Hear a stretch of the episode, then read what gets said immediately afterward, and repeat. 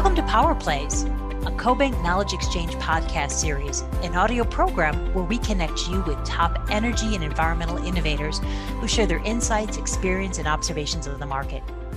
Hello, I'm Teri Viswanath, the lead economist for Power, Energy, and Water at CoBank. With me is CoBank Regional Vice President Tamara Reynolds. Welcome, Tamara. Hi, Teri. It's great to be here. Today on Power Plays, Tamara and I had the opportunity to catch up with Anna Shpitsberg. Anna's the director at IHS Markit who consults and researches on the industry strategy as it relates to the global power sector. Anna and her team recently wrapped up some pretty thought provoking work on their outlooks for corporate US renewables procurement. This topic is really important to our electric cooperatives as they increasingly face supply chain competition. Tamara, what I found novel about the IHS analysis is they conducted a pretty deep dive on the regional factors that ultimately influence more or less corporate procurement. I agree. We hope you enjoy our conversation with Anna.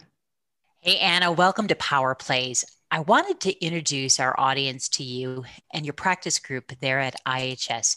You know, I know you completed your graduate um, environmental work and worked in investment banking, the federal agencies in DC before joining IHS, but I wanted you to kind of tell our audience a little bit about your, you know, about your background, your practice group, and especially as it as it um, you know as it relates to corporate procurement in this space. Sure. So, uh, as you mentioned, I've I've kind of ran the gamut in a few different sectors. I, I started in finance, uh, and then I decided uh, through actually volunteering opportunities, I became very interested in energy and water issues and then went back uh, to school and, and, then worked for Department of Energy and then worked uh, at Department of State, actually partnering with other countries on power sector reform issues and procurement issues. And so I, I'm now at IHS Markit. And for those that are not familiar with IHS Markit, we're a global information analytics company, and we, we have coverage ranging from energy to financial markets to transport, chemicals, agriculture. So it's really wide scope and deep coverage, and we use this to inform over 50,000 clients. And on the global power and renewable side, where I sit now, we conduct detailed demand, supply, and power price modeling. We assess economic and policy drivers. We track evolution of technology, and we do this for 80 countries. And we do it to help utilities, developers, investors, manufacturers, and others to really answer questions such as uh, how is power demand shifting? where and what kind of capacity additions may be procured, who will be procuring, how will they be compensated, and how are markets adapting and utilities evolving. So I'd say it's a pretty robust village keeping up uh, with everything that is changing in the sector. You know, that's super helpful. And I know we connected. Your practice group did some really great work this past fall. And um, it was really helpful to me. But, and I also think really differentiated from the work that I'm actually seeing in the marketplace. So you really did this great deep dive into US corporate renewable procurement. Yep. yep. And you talked a little bit about how disruptive 2020 has been with the pandemic, but very constructive and optimistic about the future. I want you to tell us a little bit about that work. Sure, sure. Uh, yes, and we were. We probably were more optimistic than than a lot of others, and I think it's because you know, COVID caused some delays. It caused some delays in construction. And I think contracting expectations fell short of what uh, many expected. But when we looked at uh, the corporate renewable segment, we saw a lot of momentum and activity. And we estimate that over seven and a half gigawatts of renewable projects that were installed were driven by corporates in 2020 in the US. And we saw a lot of deals contracted. We saw Facebook, Saint Gobain, Google, Verizon, Toyota, Amazon just had that huge announcement that came out. Uh, and then to add to all of it, RE100 uh, essentially reported that 60 companies joined its initiative in 2020, committing to 100% renewables. And from what we see in our analysis, about 40% of companies in the US that have 100% renewable targets and are active, their targets are escalating in early to mid 2020s. And that's kind of signaling to us a rush in the short term. And of course, that's very much helped by that desire to take advantage of tax credits before they phase out. So we see this as a, a growing segment. And we don't think, we think COVID wasn't that much of a snag. So, Anna, if we were to consider the last decade of procurement, uh, which was really driven by some of the big names, like you just mentioned Microsoft, Google, Apple, um, companies that really had energy intensive data centers and shareholders that really held them to a higher standard. What strikes you as the evolution that is occurring now? So yeah, you, you pointed out a good point. So the companies that you mentioned, so Microsoft, Google, Amazon, Apple, and Facebook. So I'd say the big five tech firms in the last decade accounted for about a third of everything we've seen on the corporate renewable side in the US. But their contribution also declined over time. And then 2020 hit. And in 2020, those big tech companies, they were more active on average. And I'm sure it was spurred by the fact that there's there's higher demand um, as companies are shifting to cloud-based data centers. But I think the other sectors are going to pick up again for two main reasons. One is that the other sectors have a longer way to go to meet their targets. And two, those big companies, and not just the tech companies, but if you take companies like Walmart, they're looking at their supply chain, they're looking at their scope three emissions, and they're putting pressure on others. And it's the reason we see manufacturing is holding a lot of potential. Because if you look at manufacturing, it's a, it's a high electricity consumption segment. It encompasses companies that have targets but have a long way to, to meet them. Uh, and for those big tech companies, they are a scope three emitter.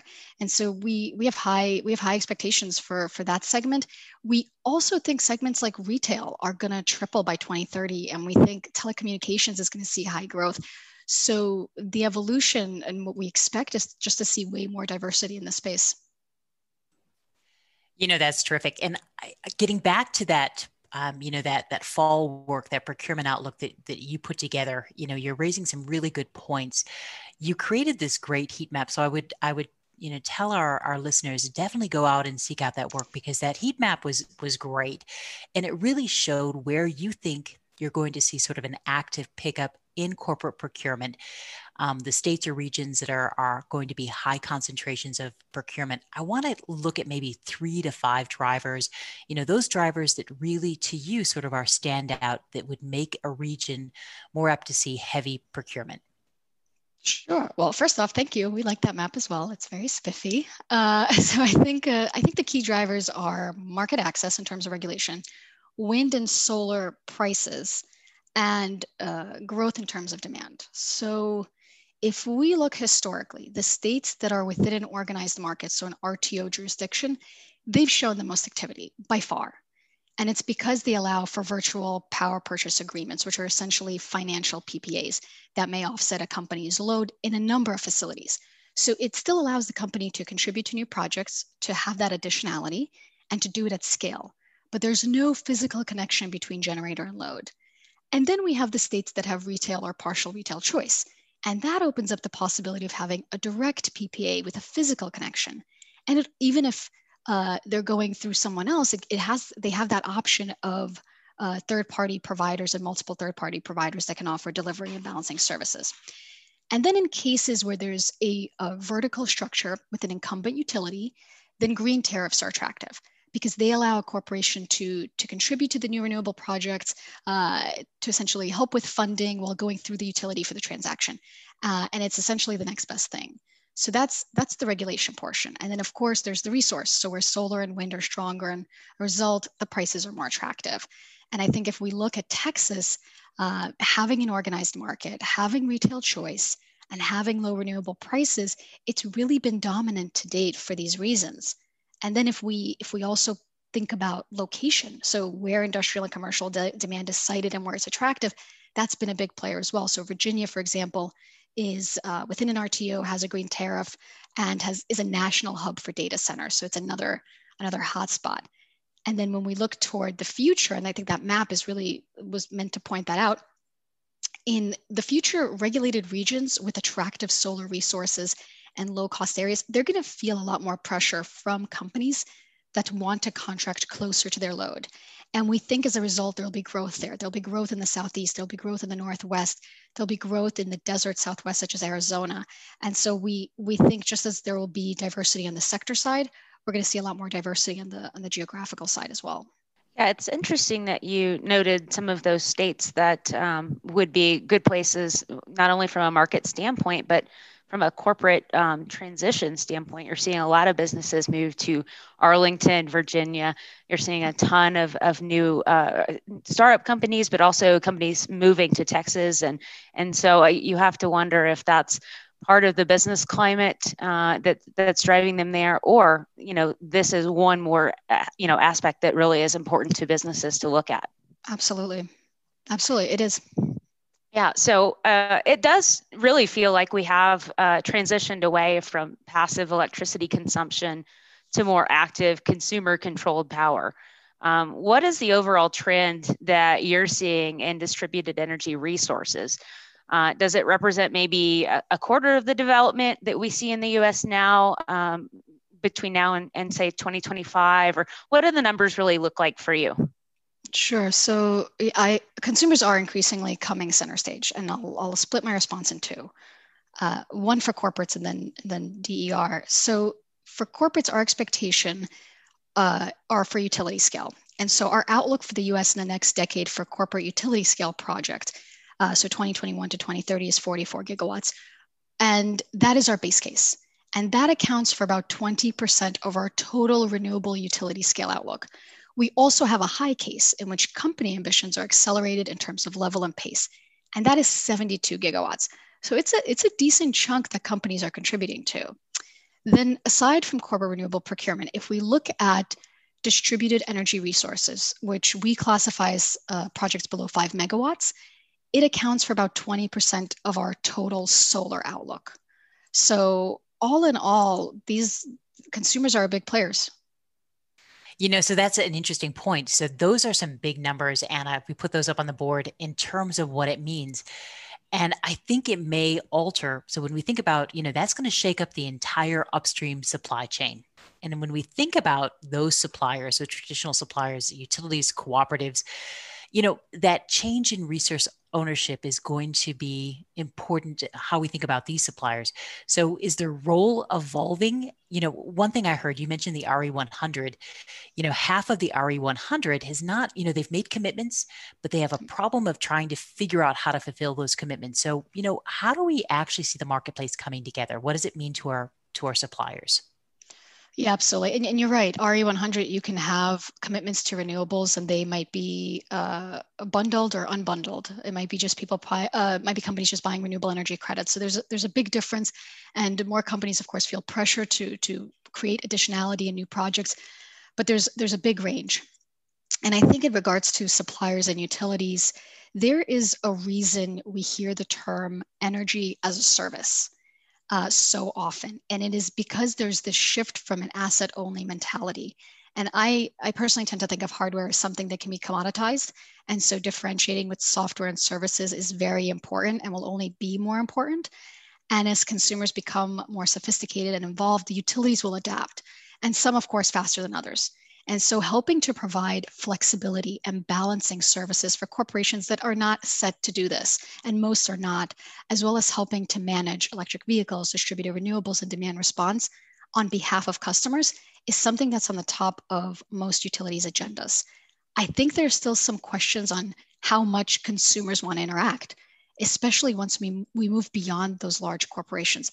So, it may also mean for, for suppliers to provide options while easing how decisions need to be made about power supply. And at the same time, not losing the advantage that are advantages that we have of having a robust grid and scale that makes the cost declines that we've seen possible. So I think it is going to be a matter of balancing, um, creating flexibility, and cre- giving options to consumers while still leveraging our infrastructure. That's that's really going to be key. So Anna, that's that's a really interesting dynamic you, you suggest in terms of the interplay between your supplier and your consumer.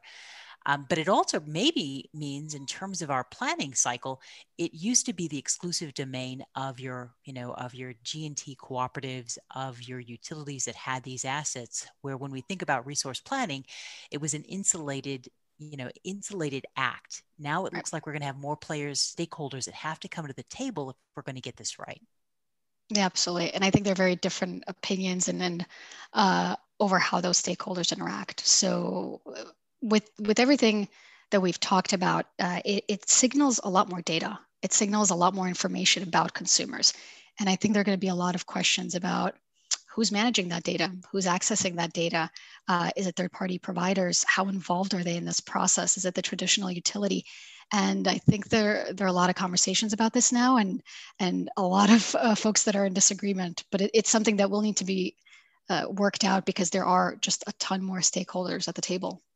You know, and, and what I think you said earlier about the energy as a service and, and the increasing importance of software and services fits really well into the business model for our electric cooperative customers because they've always been really strong at the service aspect and taking into account the fact that their their members are their owners. And so that's a really i think that's an easy transition for them relatively speaking uh, in an industry that's um, not really had to think about it that way before. Yes. Yeah absolutely so maybe the last frontier is residential ownership. In california we are seeing um, aggregation occurring. How widespread would you say that trend is? You know, my colleague Wade and I were actually just speaking about the uh, announcement from OhmConnect, uh, which is essentially planning to, to create a 550 megawatt virtual power plant by giving consumers in California smart devices that may be controlled for demand response.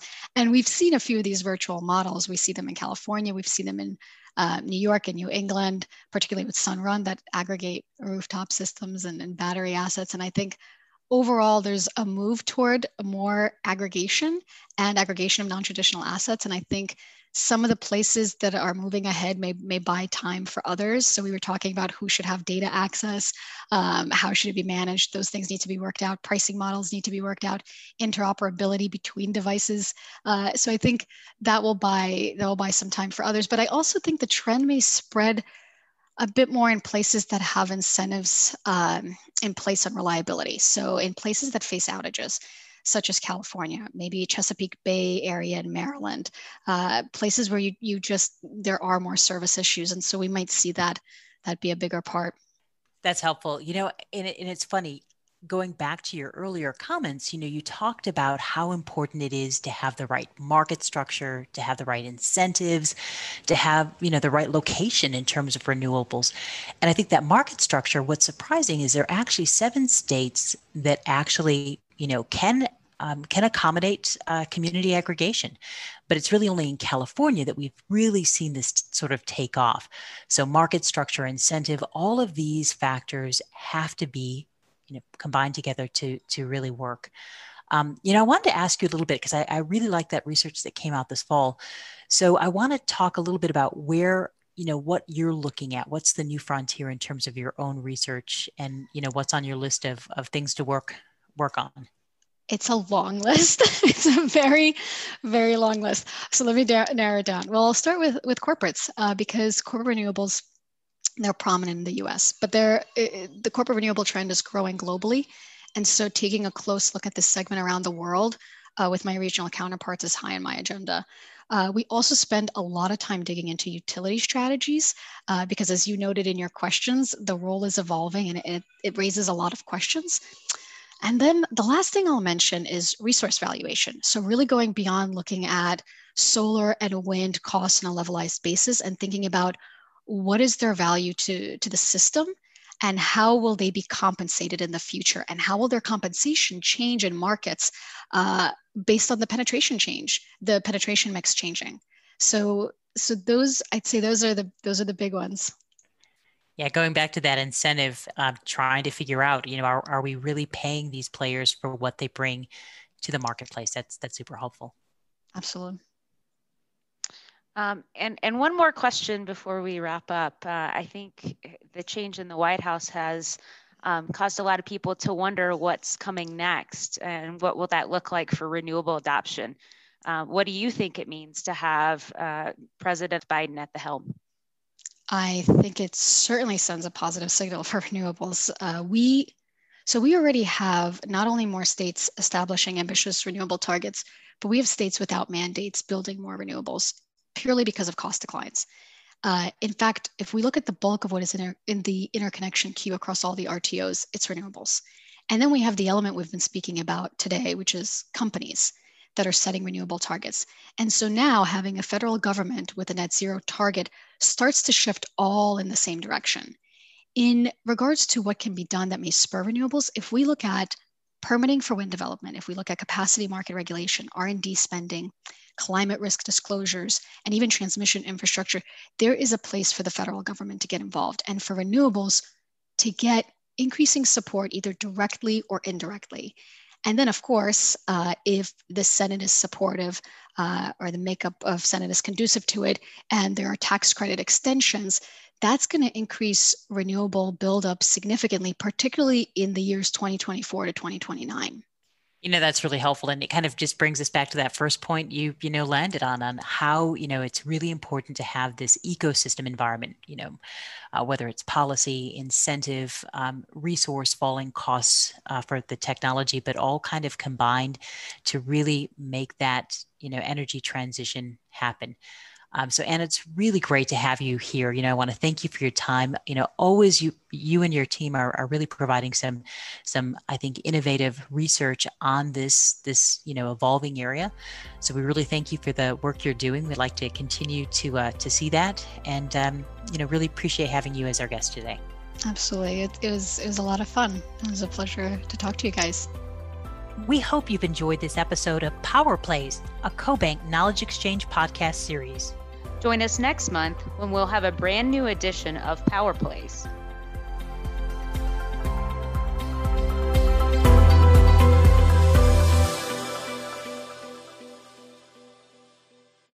The information provided in this podcast is not intended to be investment, tax, or legal advice and should not be relied upon by listeners for such purposes. The information contained in this podcast has been compiled from what CoBank regards as reliable sources. However, CoBank does not make any representation or warranty regarding the content and disclaims any responsibility for the information, materials, third party opinions, and data included in this podcast. In no event will CoBank be liable for any decision made or actions taken by any person or persons relying on the information contained in this podcast.